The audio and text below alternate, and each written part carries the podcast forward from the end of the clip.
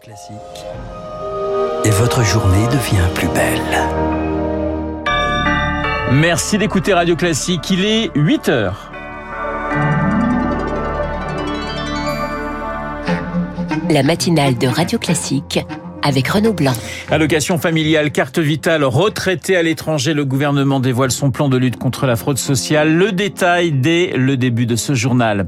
Moscou visé par une attaque de drone à l'aube, les dégâts sont mineurs, il n'y a pas de victimes. À Kiev, en Ukraine, les sirènes ont également retenti cette nuit. Et puis, nous irons à la fin de cette édition à Roland Garros où les favoris tiennent leur rang sous le soleil. On en parlera avec Nelson Montfort.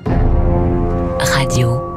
Classique. Et le journal de 8 heures nous est présenté par Lucille Bréau. Bonjour Lucille. Bonjour Renaud, bonjour à tous. Le plan du gouvernement pour lutter contre la fraude sociale. Lutter contre une forme d'impôt caché qui repose sur les Français qui travaillent. La formule est de Gabriel Attal, le ministre délégué au compte public à la manœuvre. Il présente son plan dans les colonnes du Parisien ce matin. La fraude sociale, c'est 6 à 8 milliards d'euros par an, selon la Cour des comptes. Premier objectif, Chloé Juel, doubler les redressements d'ici 2027 et cela passe par plus de contrôles. Et des contrôles renforcés qui visent d'abord les retraités de plus de 85 ans qui vivent à l'étranger. L'idée est de vérifier que l'assuré est bien celui qui reçoit les soins. Le gouvernement veut également durcir les contrôles vis-à-vis de ceux qui touchent les prestations sociales en croisant leurs fichiers avec ceux des compagnies aériennes pour vérifier qu'ils vivent bien en France au moins 9 mois de l'année contre 6 actuellement. Autre annonce de Gabriel Attal, la fusion de la carte vitale et de la carte d'identité. Une seule et même carte sécurisée pour éviter la triche et garantir encore une fois que l'assuré est bien celui qui reçoit les soins.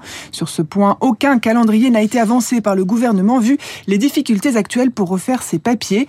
Pour effectuer ces vérifications, 1000 postes supplémentaires vont être créés avec des outils techniques plus performants. Le gouvernement met un milliard d'euros sur la table. Les précisions de Chloé Juel et de ce plan, on en reparle évidemment juste après ce journal avec l'invité de Guillaume Durand, Agnès Verdier-Molinier, la directrice de l'IFRAP, la Fondation pour la recherche sur les administrations et les politiques publiques. Lucille, des drones dans le ciel de Kiev, mais également de Moscou cette nuit. Sirène d'alarme dans la nuit ukrainienne, c'est devenu la routine. Une nouvelle attaque a fait un mort et plusieurs blessés. Des drones également dans le ciel de la capitale russe à l'aube. Moscou ciblé, ça c'est presque inédit, Augustin Lefebvre. Oui, des dégâts mineurs sur au moins deux bâtiments, selon le maire de la capitale. Pas de blessés sérieux. Sur les réseaux sociaux, des habitants partagent les images d'un immeuble résidentiel aux vitres brisées ou de débris à côté d'une voiture de sport.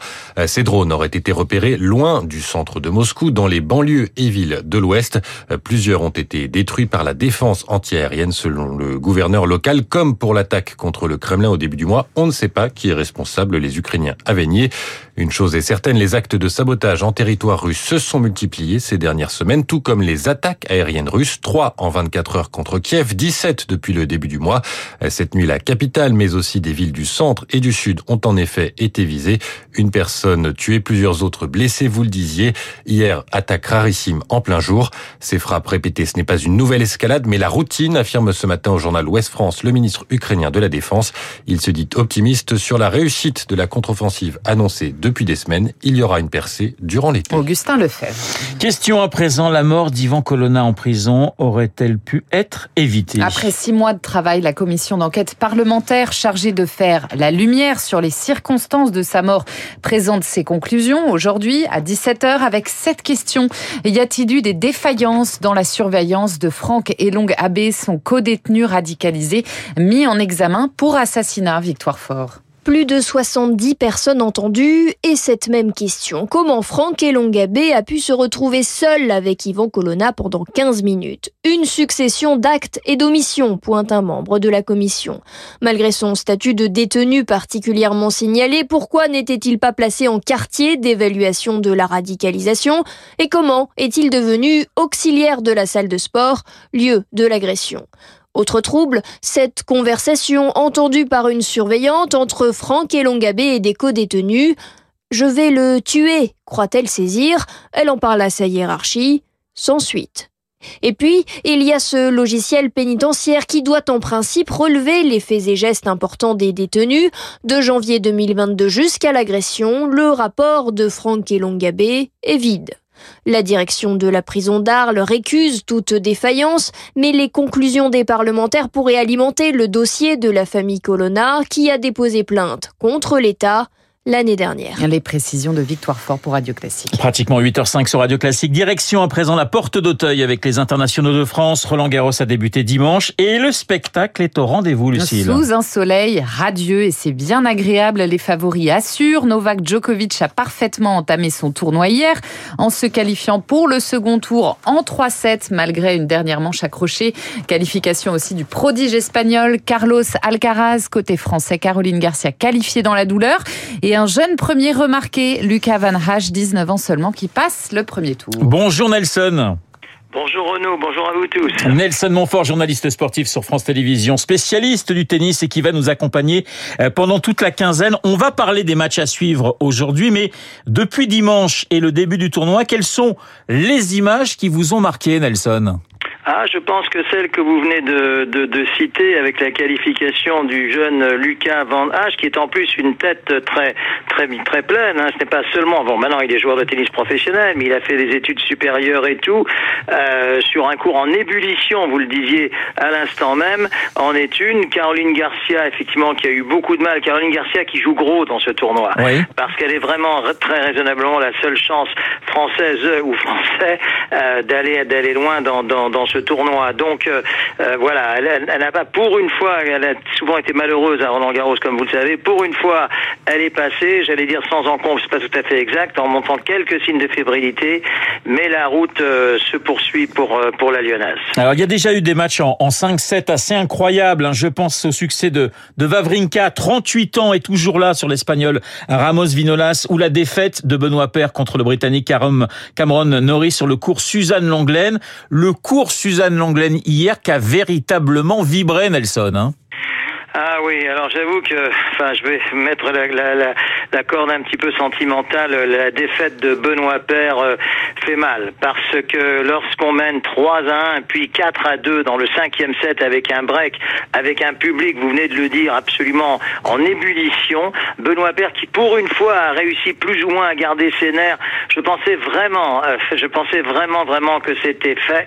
D'autant que Cameron Norrie n'est pas un grand spécialiste de la terre battue.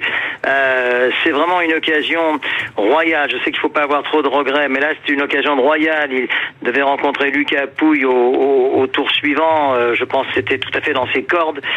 Euh, ouais, c'est bien malheureux. Alors en plus, euh, c'est la deuxième fois qu'un qu'un joueur français perd en cinq manches sur ce cours Suzanne Langlaine que j'adore. La veille, c'était l'Estienne contre Kachanov où Ouais. là aussi il avait toutes les clés euh, pour l'emporter. Nous en avons parfois parlé ensemble, Renaud. C'est vrai que dans les moments extrêmes de tension, notamment dans les cinquièmes manches, les joueurs français paraissent un petit peu fragiles psychologiquement. L'histoire, hélas, n'est pas nouvelle et se renouvelle. Alors, demandez le programme Nelson. Entrée en lice aujourd'hui des Gaziatek, de Daniel Medvedev, de Gasper Rude ou encore de Gaël Monfils. Qui faut-il suivre aujourd'hui tout particulièrement? Ah bah, si vous me citez les quatre noms que vous venez de donner, je pense que Casper Ruud, le joueur norvégien, qui est en plus un garçon absolument adorable, mais vraiment absolument adorable. Je pense que si si on doit désigner le, prix le prix du fair play, c'est certainement le norvégien Casper Ruud, numéro 3 mondial et finaliste de ce même tournoi l'année dernière, bien qu'exécuté par Rafael Nadal, euh, je pense sort du lot. Maintenant, chaque jour, euh, chaque jour vraiment nous nous donne des satisfactions magnifiques sous un soleil de feu. Gaël, mon n'a pas gagné un match significatif depuis, euh, mon Dieu, vous allez peut-être pouvoir m'aider depuis des mois. Euh, voilà, là aussi, c'est peut-être la, la, la, la terre de la renaissance euh, pour lui, lui qui adore tellement ce tournoi, lui qui sait capter comme personne ce public. Le, le public ne demande qu'à vibrer, le Ouais. public ne demande qu'à vibrer devant les exploits des joueurs français. Encore faut-il qu'il les, assure. Alors justement, les, les, les Français, il y aura Fiona Ferro et Hugo Gaston. Je sais que vous aimez beaucoup Hugo Gaston sur le cours numéro 14, qui est un cours véritablement où il se passe toujours des choses.